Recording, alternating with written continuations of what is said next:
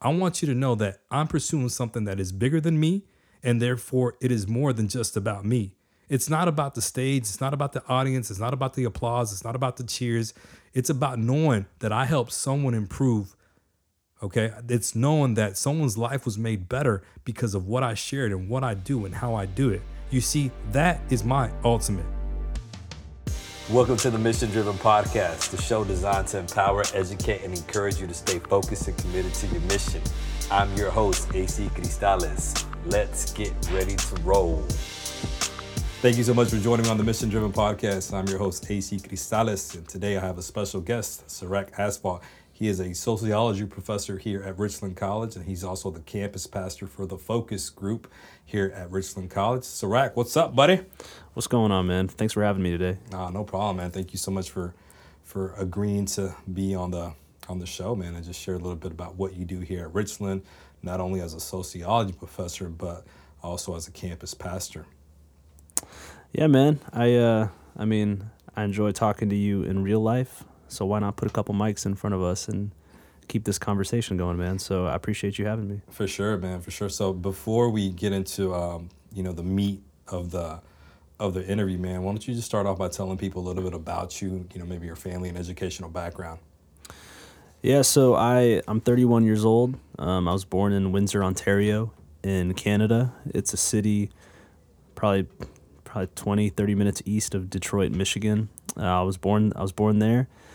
My parents were both Ethiopian immigrants. They immigrated to Canada probably in the late 70s, early 80s. I got an older brother. He works in finance in Dallas. My mom's a respiratory therapist. And my father, he was an engineer. He passed away probably in 2007 or so. My parents, they always raised me with a strong emphasis on education. I went to Collin County Community College for my basics. I did my bachelor's and my master's in sociology at UT Dallas. I'm currently a student at Fuller Theological Seminary. I'm pursuing a master's of arts in theology, and just kind of a lifelong learner, man. I just kind of go where my curiosity leads me. So I'm always reading a random book here and there. That's good, man. So I'm curious, what led you into sociology? Because that's a field that especially here at Richland, a lot of kids they'll choose to take psychology, right? So sociology is kind of seen as psychology's little stepbrother, right? So what led you into sociology? A lot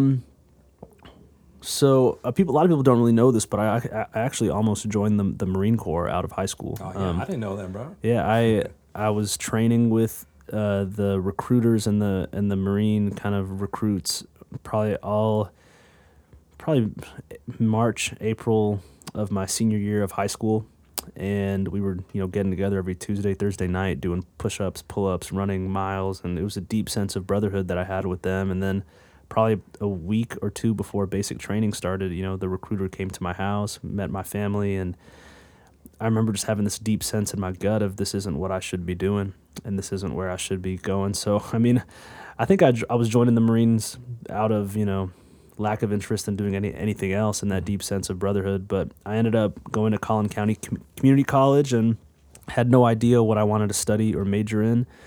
Took, just like a lot of freshman students in community colleges, I just took what classes sounded interesting, and one of those classes was sociology. Now, at the time, I was actually a nursing major as well, so I was taking biology and microbiology and some of these other kind of higher level science classes, and I just knew in my heart that it wasn't for me. It just wasn't touching my heart taking those kinds of classes. But I took a sociology class with my professor. Her name was Dr. Nita Evans, and it was the first class in what I can remember that really touched my soul. And being the child of Ethiopian immigrants, coming from a different country, just trying to make sense of the complex social world around me, sociology just moved me in a way that nothing else did, and I think I was hooked. So I made the decision to major in it, got my bachelor's in it, and I liked it enough to get my master's, and luckily both my jobs, it kind of worked out for me.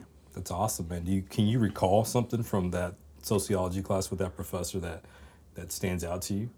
Yeah, so one of the things that she did in class was she led these really in-depth classroom discussions. And I remember one in particular where we were talking about the social problem of pedophilia. Okay. And we were talking about, the mental health issues involved in, men and women who are into sexually deviant acts. And she kept asking the class, what is the root cause of this social issue? And all of the different students in class were sharing their thoughts and opinions on what could be the root cause of pedophilia. Mm-hmm. And then she touched on, now obviously she didn't call it, sin and our sinful nature. And as a Christian, those are very common words that I've heard growing up in church. But she was just openly and unashamedly unwilling to paint human beings in this brilliant light, because I think sociology gives you this impression that we're always advancing and growing and innovating to where human beings are becoming better. Mm-hmm. But she pointed out in class that this root issue of pedophilia has to do with the fact that we're still humans. And as long as we're still humans, we have this deeply embedded desire to do evil. And it was the first time in class that it made me see that sociology, although it is beautiful, it is still limited, and it does cause us to reflect on our hearts and who we are, because the people who commit pedophilia, along with the many list of deviant sexual acts, they're human beings just like us. Exactly. And it caused me to think of the own evil in my own heart. And that was one of the things that I really appreciated about her, was leading us in class discussions that ended up touching our hearts, as well as getting us to think outside the box. That is awesome, man, because it's, one of the things that you and I always talk about. It's just keeping it real, right? Keeping it real with our students and making instruction where it's applicable to them and applicable to their lives, and they can reflect and say, hey, that makes sense. So obviously, she mentioned some things that triggered the spiritual aspect, right? Your spiritual background, your spiritual upbringing. And so that's one of the things I know, and I'm sure you do it as well, as an instructor. I mean, the best instructors are those who are able to just be themselves and be genuine and not follow a certain script. It's those who can take, whether they're talking about deviance or they're talking about social class, and they can just impart their own wisdom, and not so much that you're trying to change somebody's thinking. Because I know I say this in my sociology class, look, this is not a class about what's right or wrong.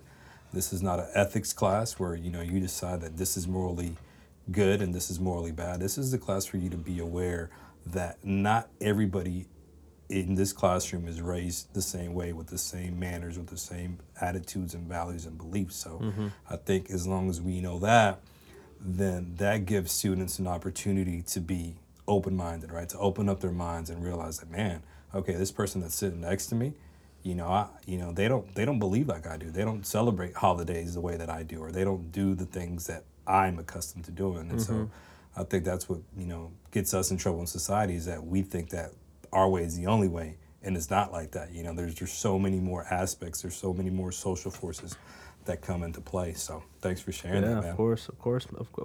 Yeah. So now, so we touched a little bit about sociology, but what I really want to focus on this podcast is your work as a campus minister and how it connects to working at a college campus, right? So you're not so much, placed in a church per se. You're doing the work. You're doing the ministry work here on a college campus. And so I want to quickly read this study that I was looking at as I was preparing for this podcast, and it says that there's this research by Barna Research, and it estimates that roughly 70% of high school students who enter college as professing Christians will leave with little to no faith. These students usually don't return to their faith even after graduation. And the Barna Research projects that 80% of those who were raised in church will be disengaged with their faith by the time they are 29.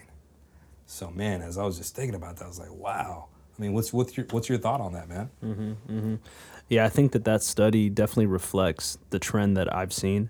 It also reflects, my experience in church. I was raised in church from the time I was And I went to a small Free Will Baptist church in Plano, and I think the general experience of my time in youth group was, yeah, me and a lot of my buddies that I was close with. I think that more than probably 70% of us either have no interest in church or even no interest in being a part of an organized religious group.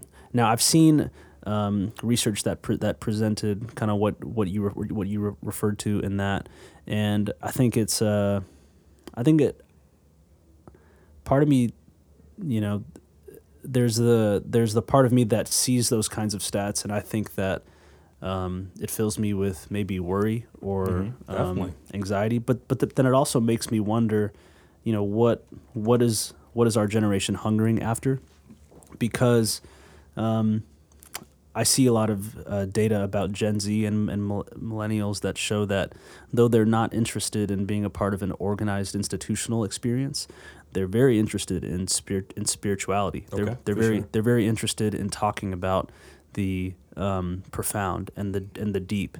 They're very interested in experiencing God. They're very interested in having transcendent experiences, which makes me curious. It makes me excited, because I mean, usually when you think of people that don't go to church, I mean, it's just the message we were handed going to church is those people are unchurched, they're worldly, they're not interested in God, they're evil, they're sinful.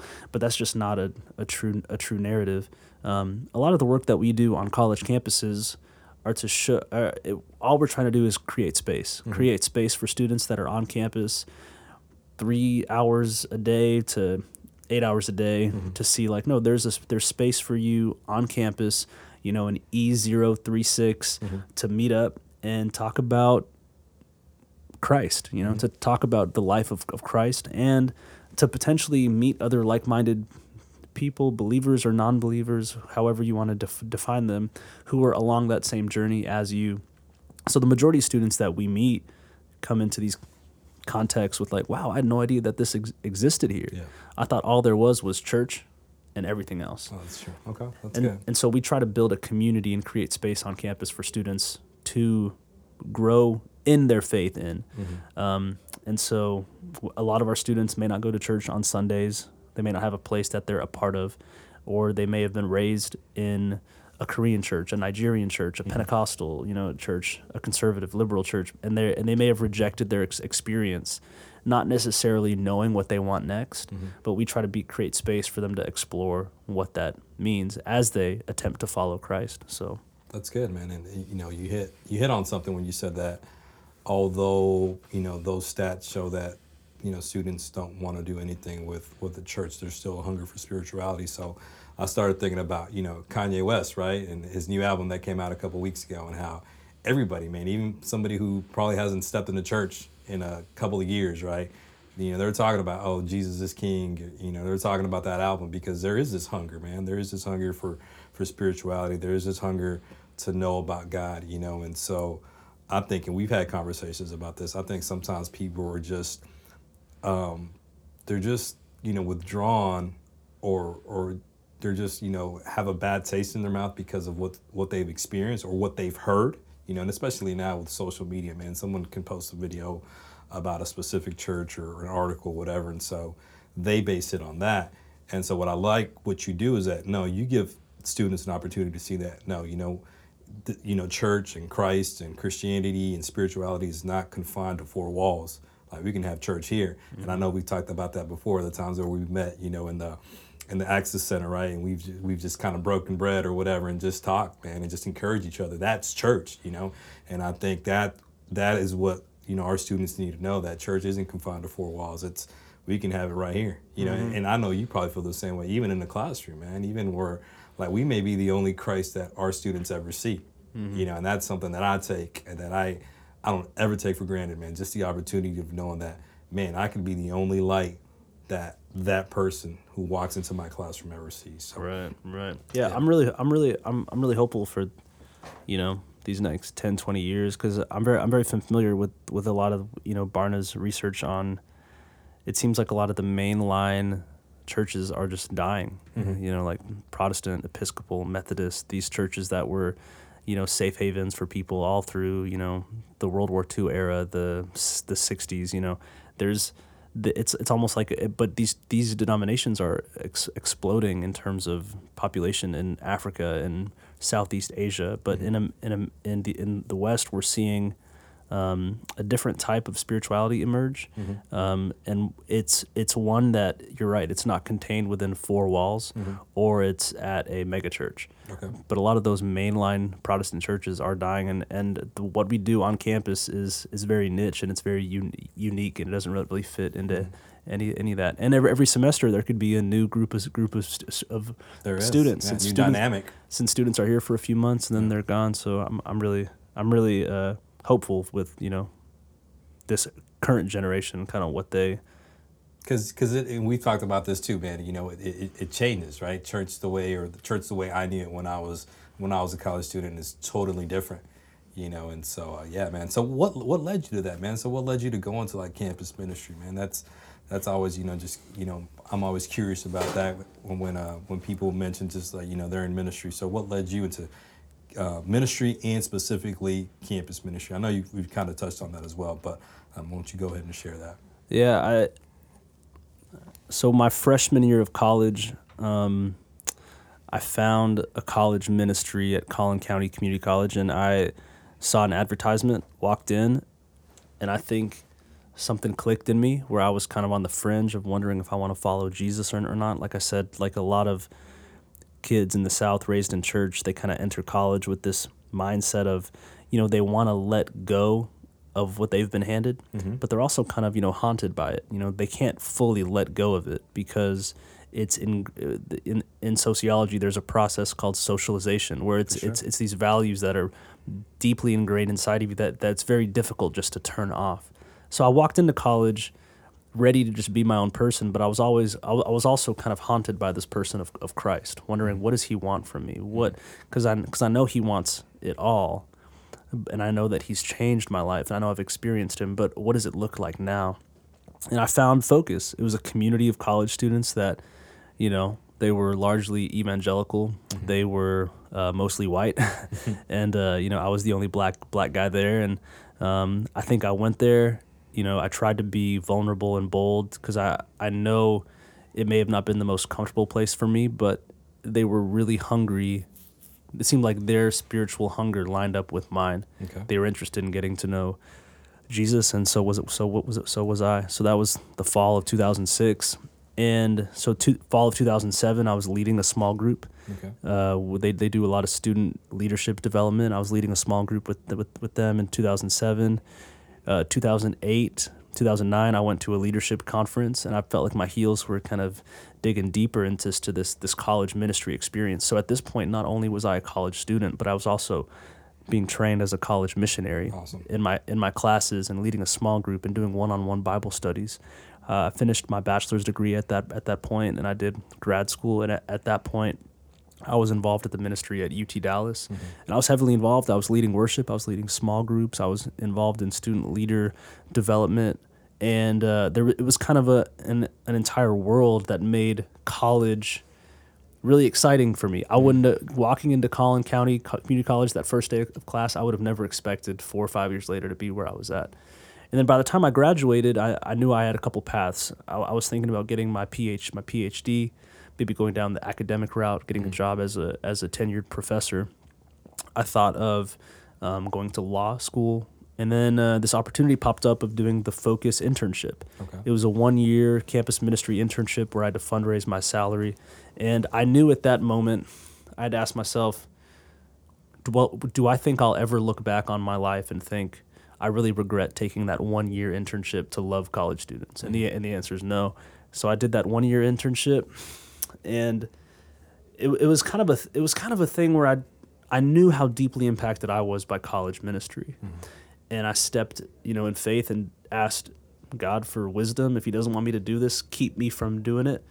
And so I've been doing it ever since. So that was fall 2012. Wow. Did the 1-year internship, and then I joined staff, and I've been on staff with Focus, still fundraising my salary while still teaching part time at Richland College. Awesome, man. Very good. Very good. So why is it so important for you? You know, is it just because of what happened with you, you know, at Collin County with the focus group. Why is it so important for you to help students in college with their faith?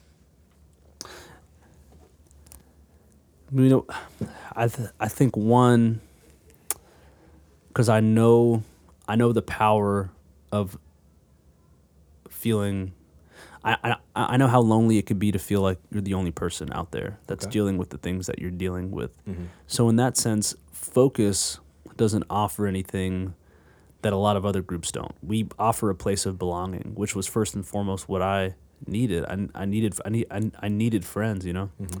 And, you know, 2006 was like, it was kind of on the cusp of the smartphone era. It was like some people still had razors and some people had, you know, sidekicks. I think the first iPhone just came out. So college wasn't this time where, you know, you walk on campus and everyone's on their phone, you know, watching YouTube, being on Instagram. It was still a time where you really wanted to interact with people, you know, and I felt that shift happening. But I know that college students today, it may be different in terms of their capacity to interact and engage. But for me at the time, I know how meaningful it was just to like sit at a table with someone and be like, man, Romans 8 says God works for the good of those who love him. Like, what does that mean? Yeah.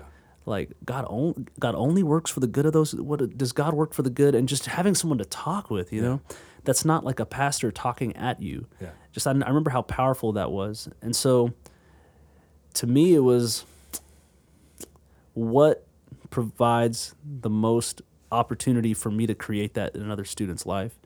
And at the time being, you know, college ministry was one of the venues. Yeah. So I kind of stepped into that. So that honestly has fueled and has continued to fuel what I do on a day-to-day basis. Because I've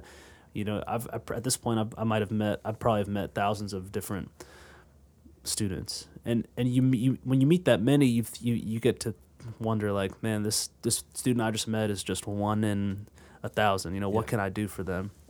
But the thought that I can really change the trajectory of their life, you know, the way when they think Richland College, they're going to think of that community of friends that they had. When they think, man, when I really started growing in my faith, it was, you know, September 22nd when I was walking through the org fair and I saw that table where they invited me. It's you can create these moments in people's life where they can look back and it's like a peg in their in their memory. Yeah. So many years of ours, you know, they just blend in together. Like 2015, I can't think of anything specific that happened then. You're right. But we remember moments. We may not remember specific, you know, days and times, but we remember moments. Like I guarantee you can't tell me what day, you know, that teacher had that conversation about pedophilia, but you can remember that moment. The moment, yeah. For sure, man.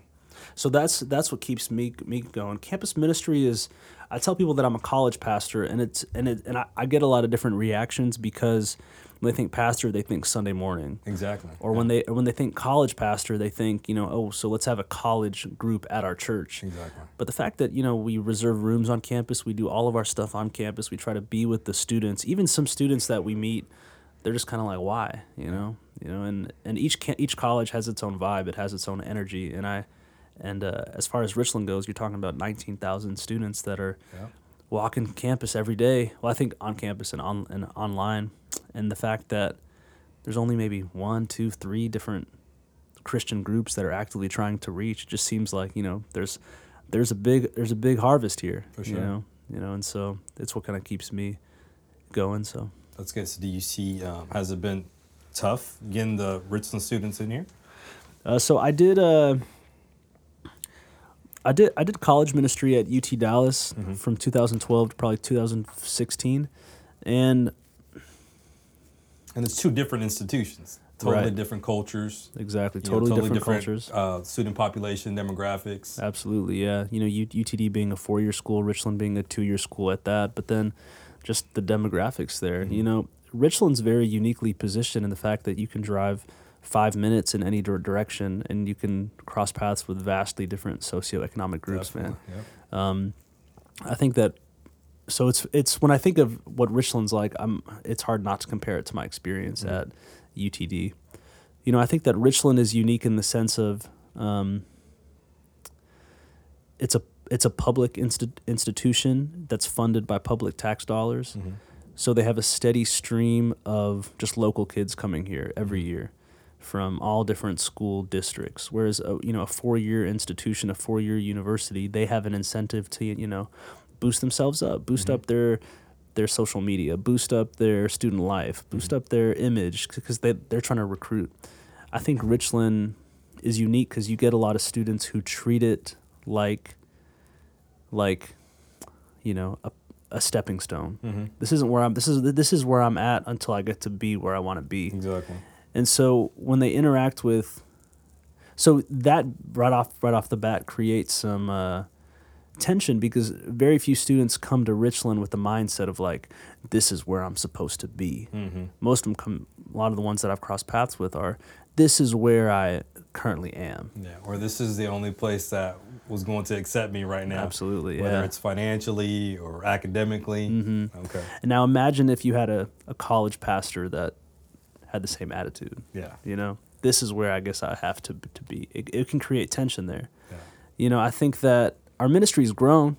Probably 4 years ago, we maybe had like 6 to 10 students come in. Yeah. Now we have maybe 35 to 45 on a weekly basis, still kind of a small percentage in relation to the larger population. But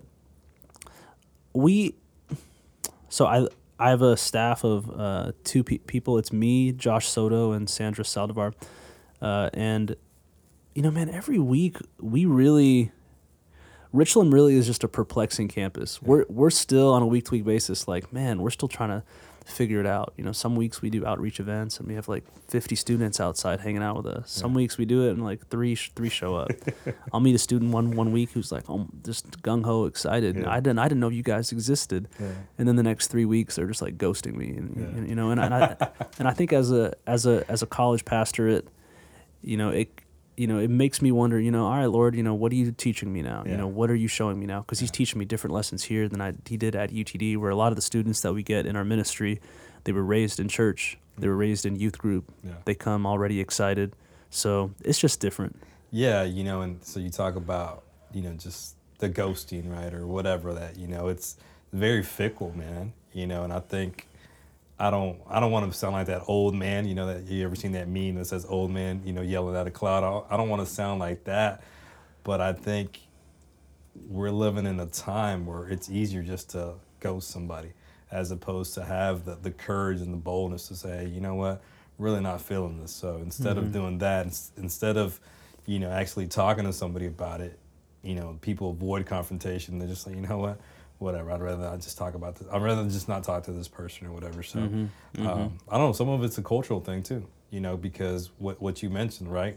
10 years ago, yeah, we would sit at the table and talk about Romans 8, and now it's like you're on your phone, even in class, man. You get into class, and one of the things that I like to do is just shift the culture, shift what you're accustomed to, just change your perspective of what you think every lecture class should be like.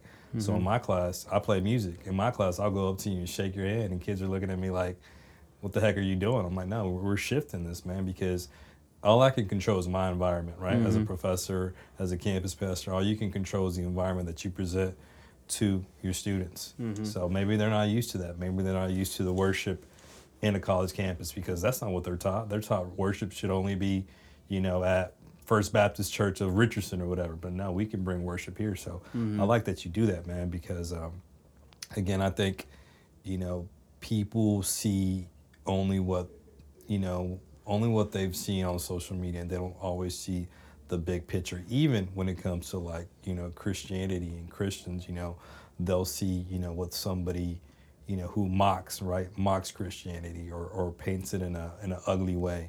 And they don't see, no, here's the realness of Christianity, the love, the servant, just being a servant. So yeah, man, yeah, those are the unglamorous parts. Yeah, exactly.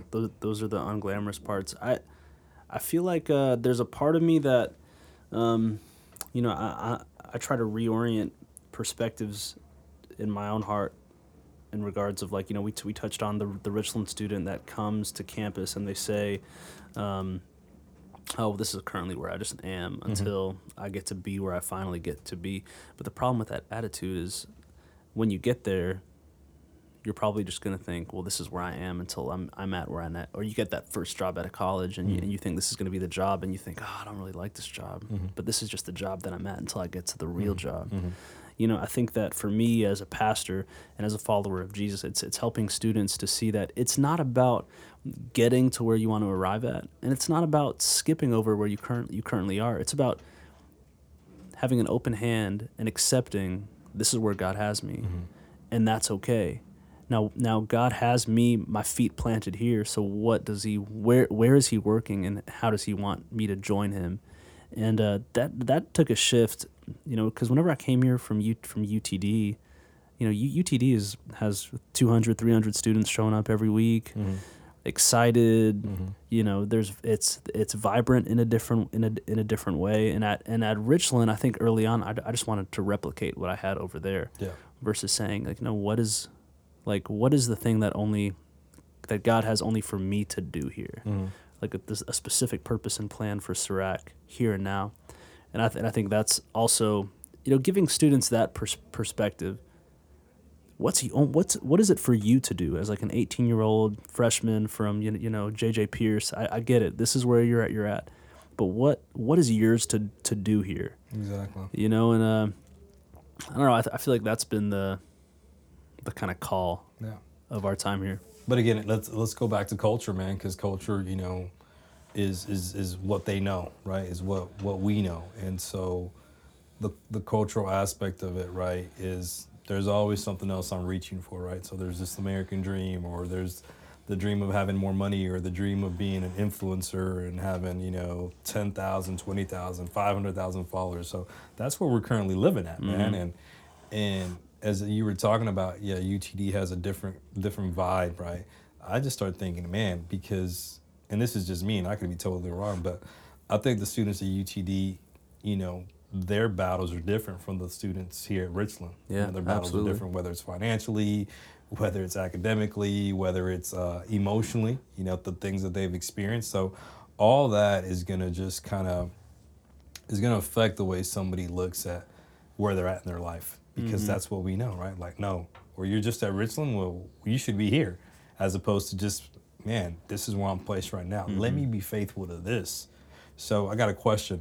In terms of you connecting, because it's important, right, as an educator and, you know, as a minister, and I believe those two, you know, are one and the same. You know, you're trying to help, you're trying to draw out potential, you're trying to draw out purpose, you know, whether it's academically or spiritually.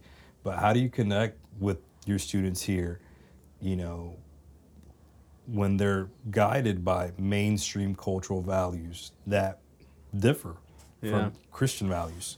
You know, that's a good question.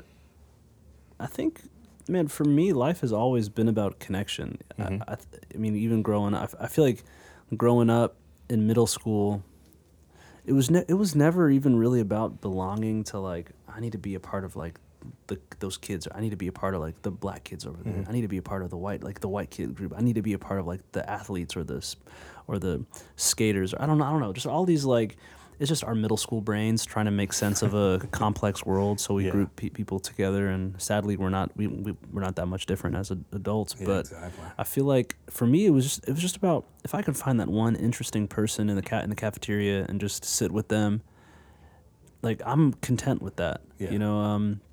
And I think that's what honestly has pushed me into the field of sociology, or even the field of ministry, is I believe it's all about connection. For sure. And I would describe myself as a pretty emotional, a pretty sensitive guy, although it's mostly inwardly. Mm-hmm. Like it happens on the inside of me, and I don't really show it. But I think that it's risk loving people anyway. You know, it's risk, even if you choose specifically who you love, even if you do pick those one or two people to love, it's still going to be risky.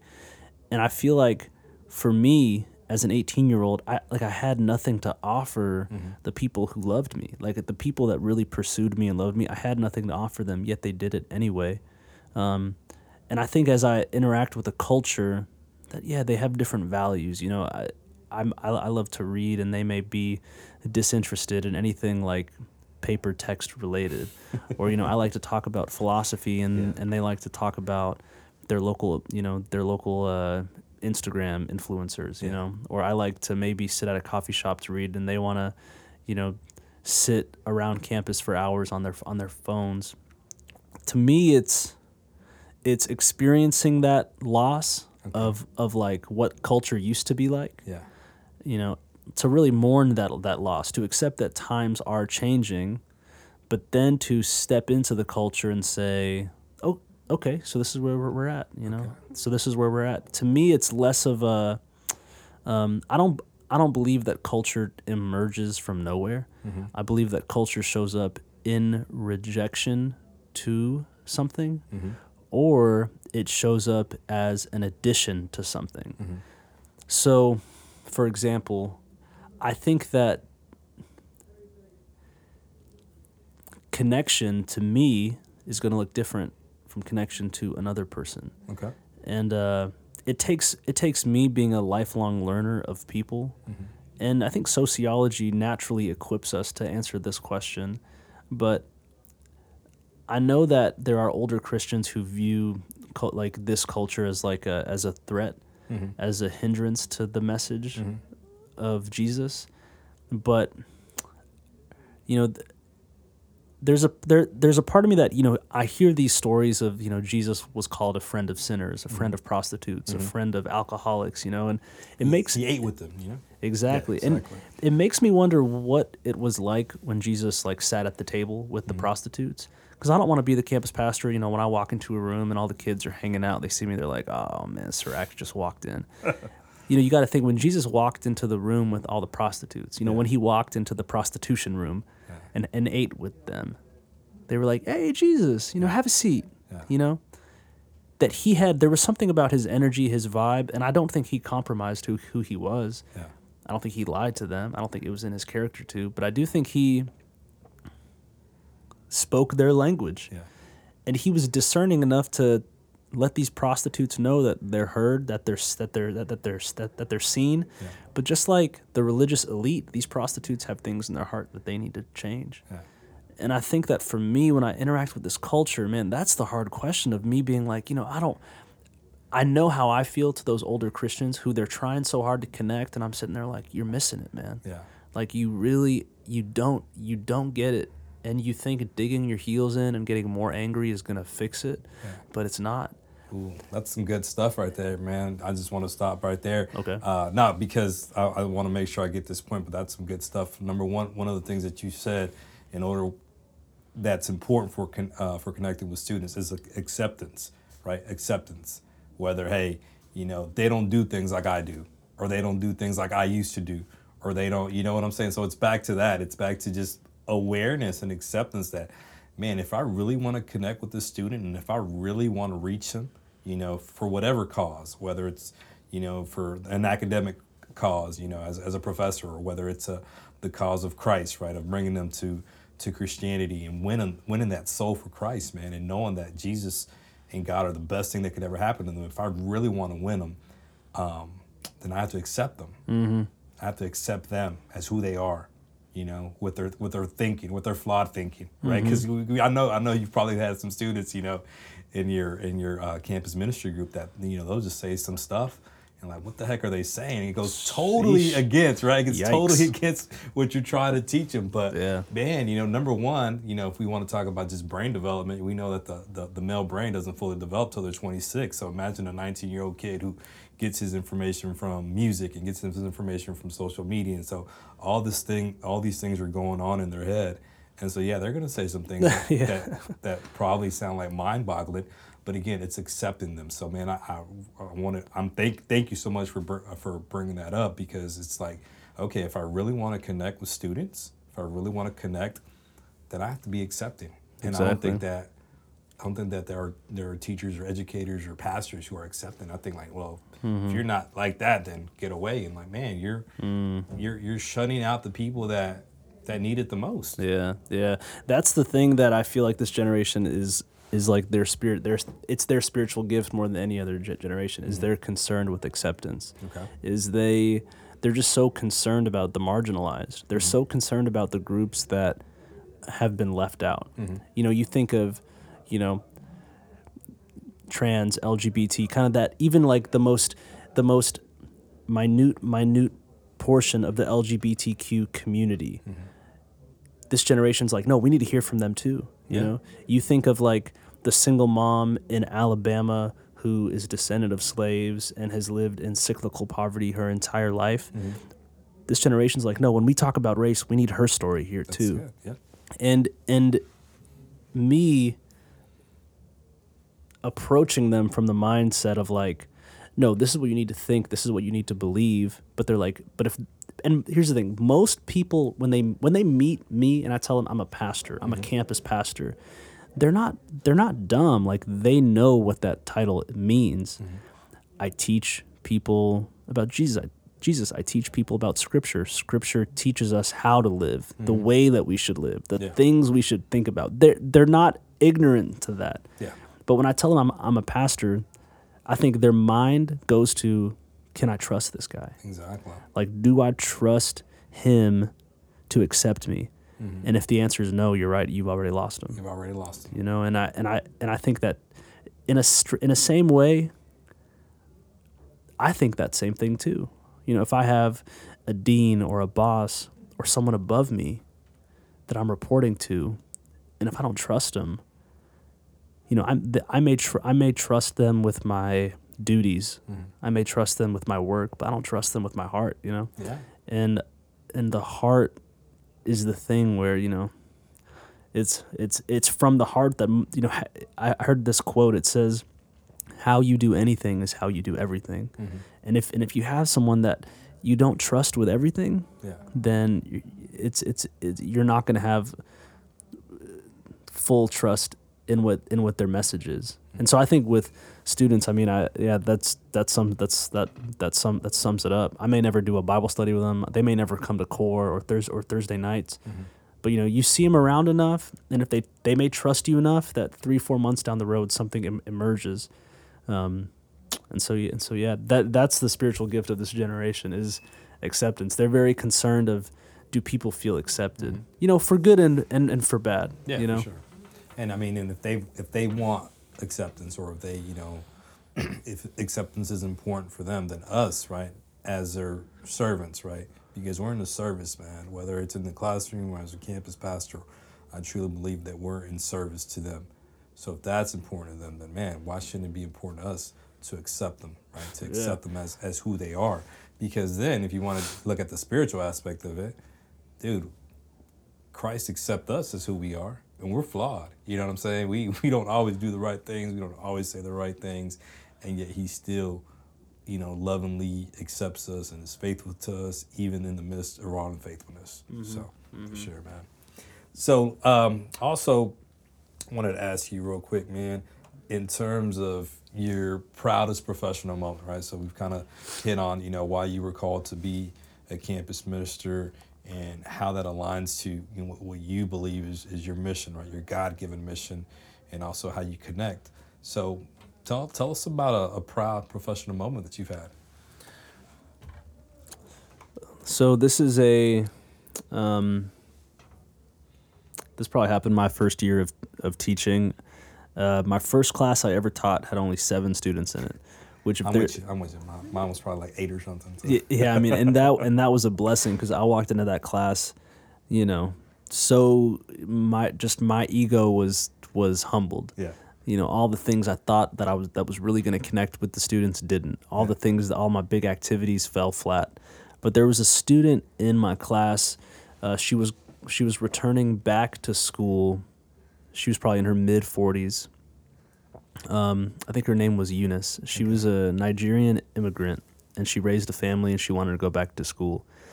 And she would sit at the front row every day, and she was very quiet every day in class. I'd always wonder, because, you know, I was always taught to respect my elders. And so, you know, I talked to the students, but the way I talked to Eunice was just, like, different.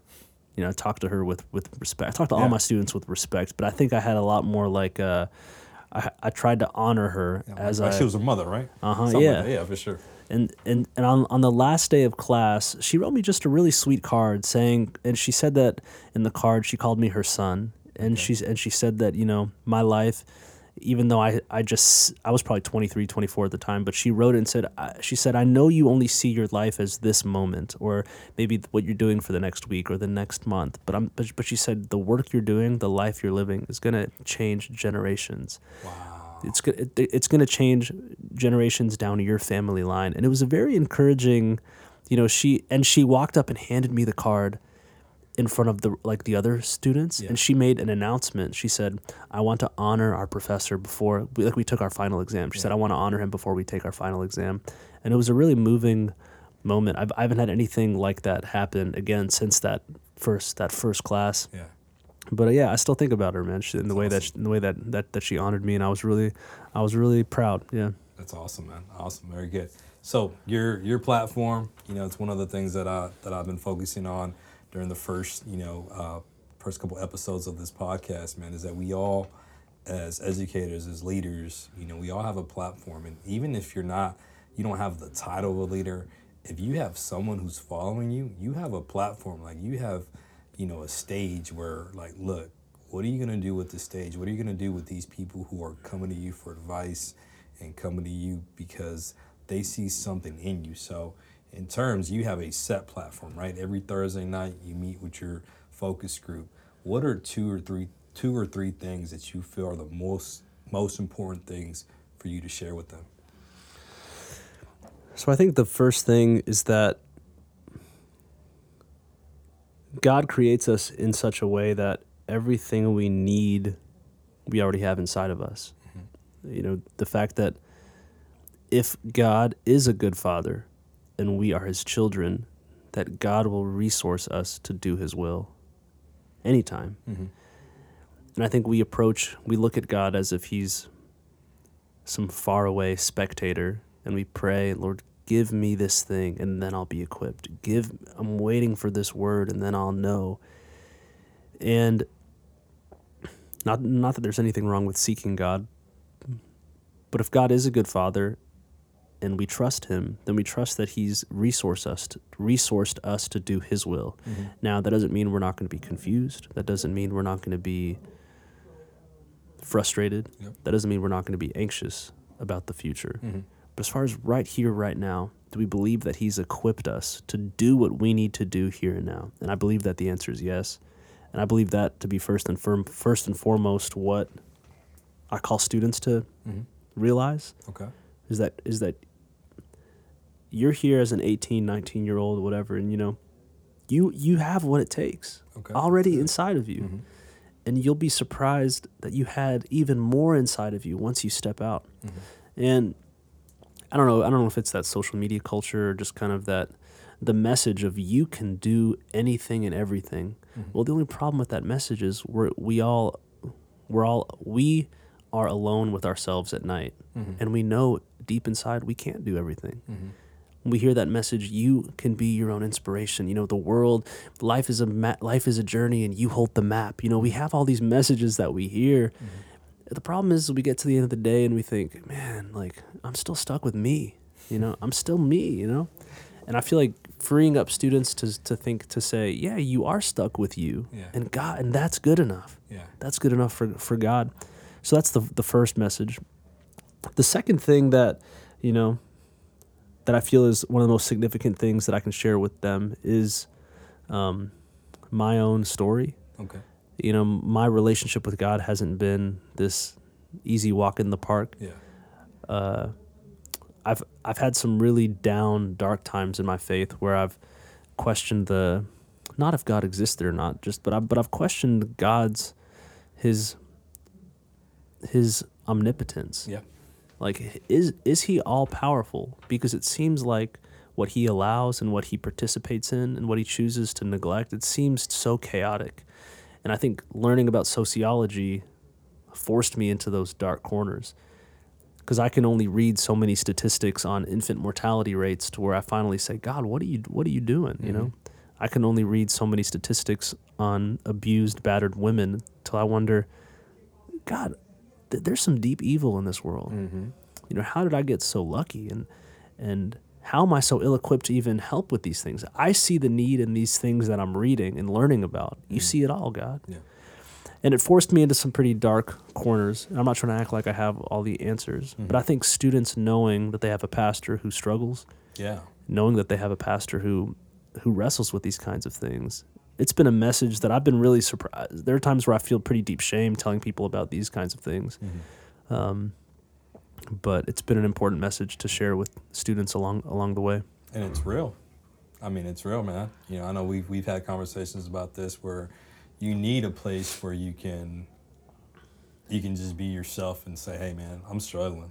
You know, this is what I struggle with, and please don't put me on this pedestal, right? Please don't make it seem like, you know, I have it all together, because I don't. And that's something that I strive to do as well, man, because it's just like, yeah, I mean, you know, how can I help you if you think that I've never struggled? Like, you know, I can help you when you realize, okay, yeah, he's going through some things as well. It may not be similar, but he's going through something as well. Exactly, yeah. For sure. Yeah, that's really what it's all about. You know, I don't know if I'm going to be some pastors are, you know, lifers. This is what I'm doing for the rest of my life. Yeah. You know, I've always wrestled with this idea of calling. Like, what is? I've never really heard an audible voice is this is what you're supposed to be doing. Yeah. But looking at this season in my life right here and right now, I don't know what comes next. If it is college ministry, if it is, you know, formal vocational ministry, then I know that's going to be a part of my vocation, that calling that I just shared with you. But I know that either way that it leads, so whatever path I go down, that calling stays the same, to show people you already have everything that you need inside of you to take that step. And to tell people that, like, no, this is my story, and let it speak to them. You know, I know that there's that human ego tendency to share the stories that boost us up. Yeah, you know, like to share those stories. That's all social media is, man. Right? To share those stories where you're like, yeah, and he said that, and you're not going to believe what I said. I told him, boom. Yeah. What we're doing is we're boosting up our ego, but I want to hear those conversations where you say, and he said that, and I didn't know what to say. Yeah. I want to hear those kinds of stories, you know, where and then God revealed this to me, and I had no clue what that meant. Yeah. Those are the stories where you finally feel like, it's like you're like, you know, it's like when I'm in a room and I'm talking about race, you know, and it's like, I'm the only black person in the room, and it's just me and like 15 white people. Yeah. The moment one of those the white individuals can step up and say, yeah, man, these are ways that I've participated in racism. Yeah. That's the one moments I can just be like, oh man. Finally something's being real. Finally, yeah. I don't wanna hear another story about Sirac, you know, let me tell you about my black friend that I have, you know. Let me tell you about my one black friend at work that I was talking to. I'm like, listen, man, I don't need to hear one of those stories, you know? And I feel like those stories, they're just compounded in my life where I go, oh my gosh, finally someone's saying it. Yeah. I want to be that type of pastor, that type of leader that creates those moments for people listening to me, where they can listen to me and they could think, oh my gosh, yeah, that's good. Someone is, you know, saying it. And I think no matter what path I'm on, creating those moments is going to be a part of my call, you know? Yeah, awesome. Well, that leads into this last question. What's one thing as a leader that you would never want to do? Because you talked about what you want to make sure you do, but what is one thing that you would never want to do, and why? You know, leadership is tricky, because when your platform grows, you're going to attract people. Sorry, like, what leader doesn't want their platform to grow? Like, there are some leaders who they may have this, they're tending to that size field, and they're thinking, well, this is all I need, and this is all, and so they're okay and content with it. But leadership in these changing industries, you know, in what you're doing with public speaking, and, you know, tech and ministry and education, your platform, you generally want your platform to grow. Yeah. Because you believe in your message, and you Exactly. and you think the more people that can receive this message, the greater my impact. Mm-hmm. But the challenge is, as your platform grows, you attract people for maybe the wrong reasons. Okay. You know, they see you and they think, look at his platform, I want to follow him, versus mm-hmm. look at his message, I want to follow him, mm-hmm. or listen to what he's saying, I want to follow him, or look at how authentic he is, I want to follow him. They just think, oh, look at whatever everyone else is doing. Ah, I like that, okay. So I want to do whatever everyone else is doing. I think for me, there's a human element in leadership, and I different books that I've read have called it the ego. Okay. It's the part of us that we fuel up in order to survive. Okay. It's basically the question of, UAC, what's the story that you tell yourself about yourself to keep you going? Uh-huh. And here's the thing: that story changes based on your surroundings, based on your predicament.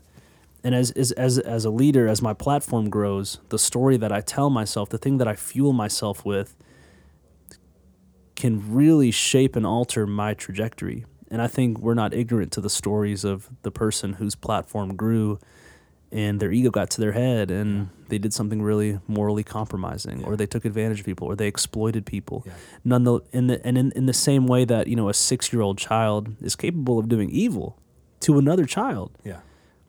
We see the same thing in an adult human being who's capable of doing great evil. And you see the same thing in an organization capable of doing great evil, a country capable of doing great evil. The thing that I never want to do as a leader is discount my ego in making me do and say and think things about myself that just aren't true. That's good, man. Yeah. That's why it's, I don't know, man, just remembering myself as an 18-year-old and remembering how desperate I was for friendship, Imagine twisting that to the message of, I've got a master's degree, I'm a sociology professor, these students deserve me. No, sorry, these students don't deserve me. These students need me. Yeah. And they're going to not text me but me back. They're going to, last week we had 30 students, next week we have 18. Who do these students think they are? See how that ego can start building up. Yeah, exactly. And I think that, I don't know, as a leader, one of the things I never want to do is discount my ego in that. I want to surround myself with people that are going to continually keep me in check. Yeah. Keep you grounded. Mm-hmm. Keep you grounded. And here's the thing. When I see a story, this is just me being personal. When I read a story of like a pastor or a business leader or a politician who they did something terrible, like they let their ego and power and prestige get to their heads, I don't look at them and think, man, what an idiot. Mm-hmm.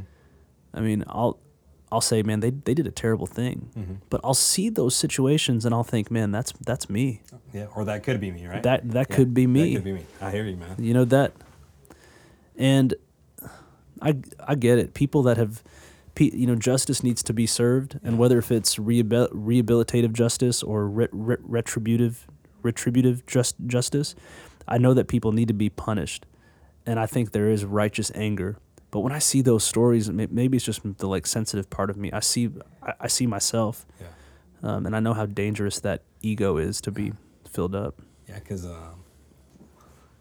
one choice and you could be right there. That's what I always say, right? Mm-hmm.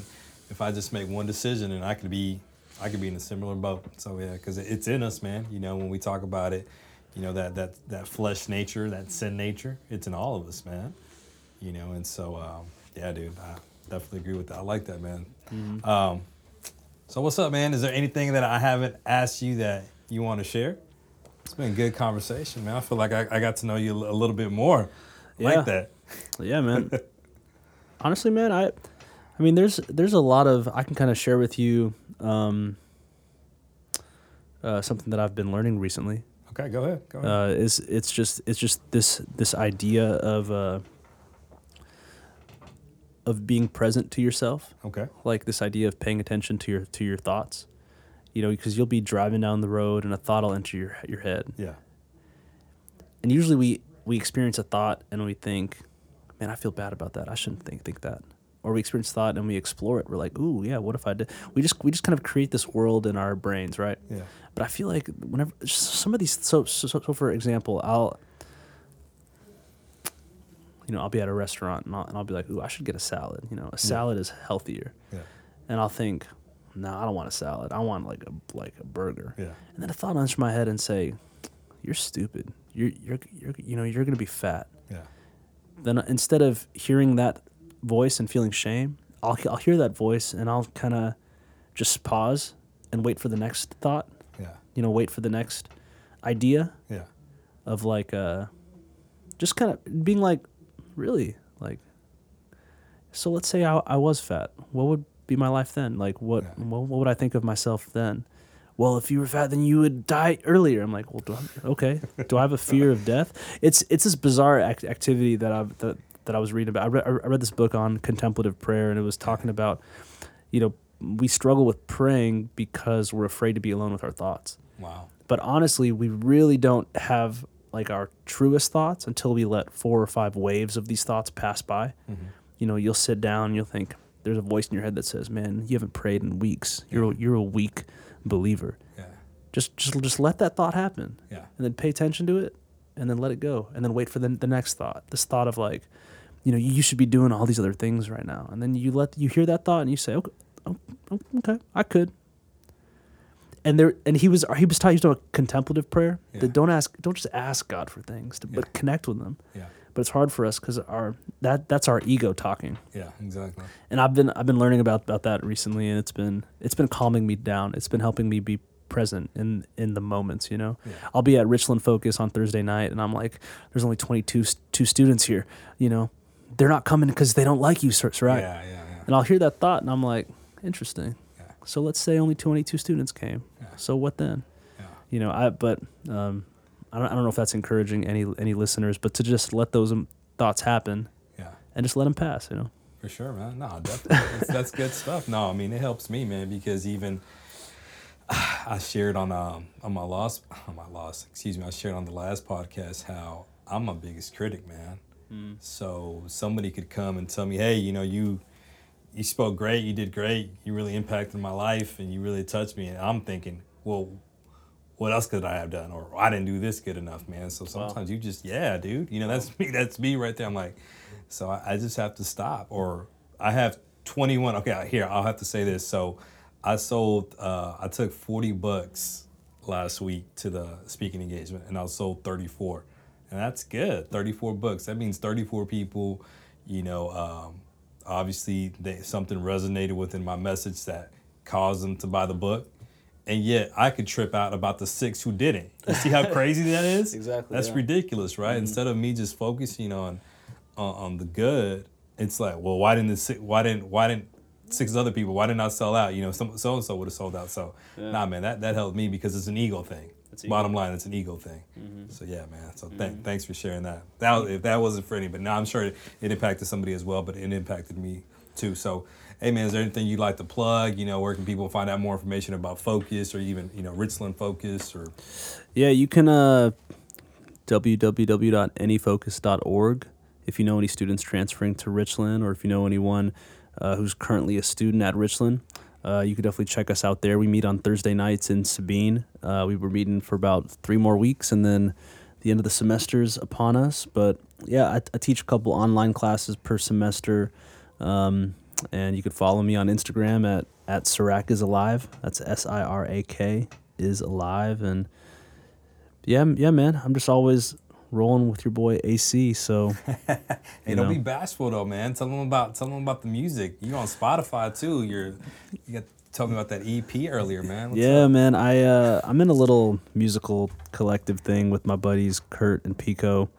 We're in a band called Songs and Stories, and we released our first album last year. It's like a little EP, a little 5-song EP, and we're currently writing and recording for Volume 2. So, yeah, man, if you just find that EP on Spotify, right? Yeah, it's going to be on Spotify, iTunes, pretty much all the major online music retailers. So, yeah. All right, what's the name of that group again? It's called Songs and Stories. Awesome, brother. Awesome. Well, man, Sirac, I appreciate you just, you know, giving me a bit of your time to just, you know, for you just to share your heart, man, and what you do for God and for the students here at Richland, man. I know, you know, it's great, bro. So thank you so much for your time, man. Thanks, AC. No problem, brother. Thank you.